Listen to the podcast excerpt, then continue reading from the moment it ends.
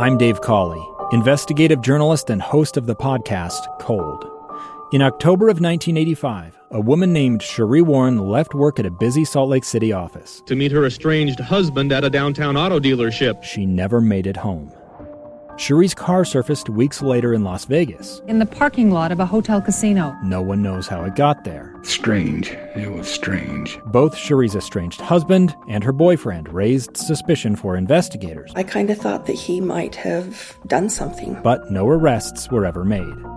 In Cold Season 3, we dig into double lives, make new connections in the case, and examine the difficulty raised by reasonable doubt. We want answers just as much as anyone else. They have creeps like that now, too, so nothing's changed. That's the new Cold Season 3 The Search for Sheree, now available anywhere you get your podcasts. Inside Sources. I thank God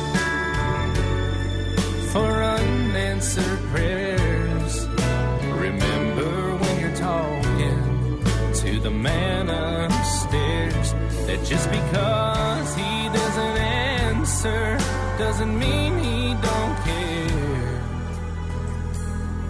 Some of God's greatest gifts are unanswered prayers.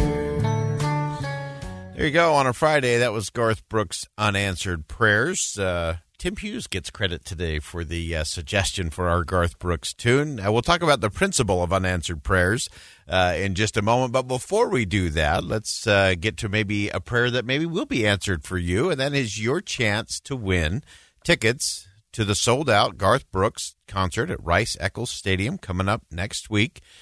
And all you have to do is go to our contest page, ksl.com slash win, and enter today's keyword, which is prayers, plural, P R A Y E R S, prayers, because it was National Spelling Bee yesterday. So I spelled that out for everybody.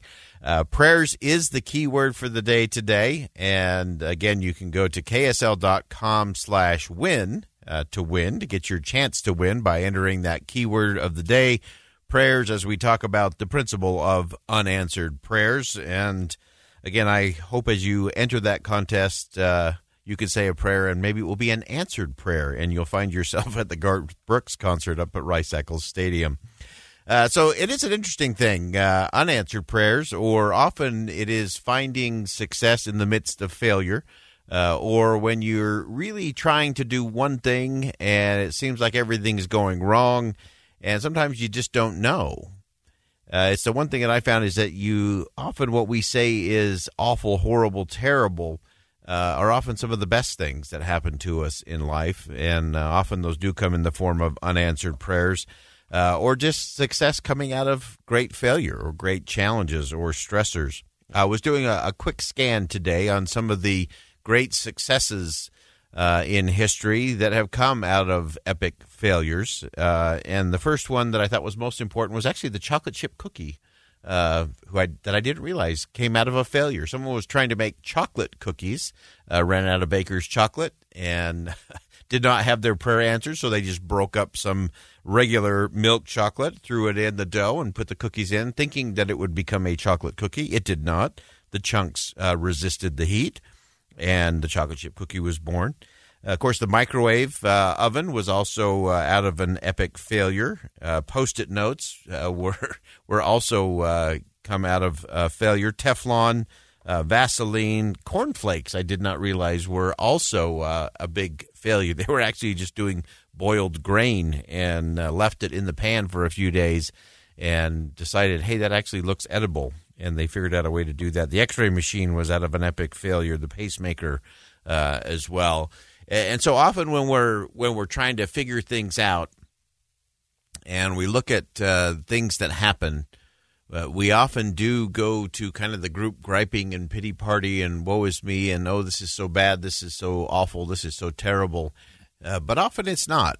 Uh, often there are great lessons in those failures. I know looking back at uh, my experience uh, so many times what I thought was awful and horrible and terrible uh, turned out to be the some of the best things that ever happened uh, to me, including a uh, a really big shoulder surgery uh, after my senior year of high school, which you know put an end to any dreams of playing basketball at the collegiate level, but turned out to be one of the most important things that that ever happened to me. Set me on a completely different path.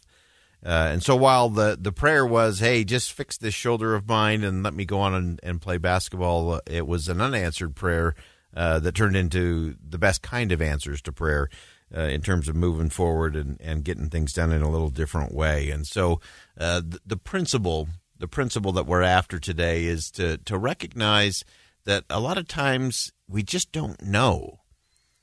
And rather than saying, oh, this is so bad, this is so terrible, uh, just step back and just look at it as being neutral and see if there isn't some good to, to, to be found in that tough experience, in that challenging situation, in that setback.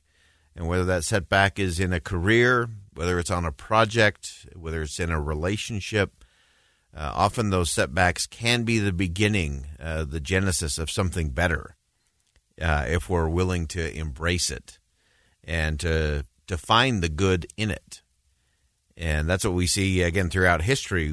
A lot of these these big setbacks uh, turned into great successes because they weren't immediately judged as failures.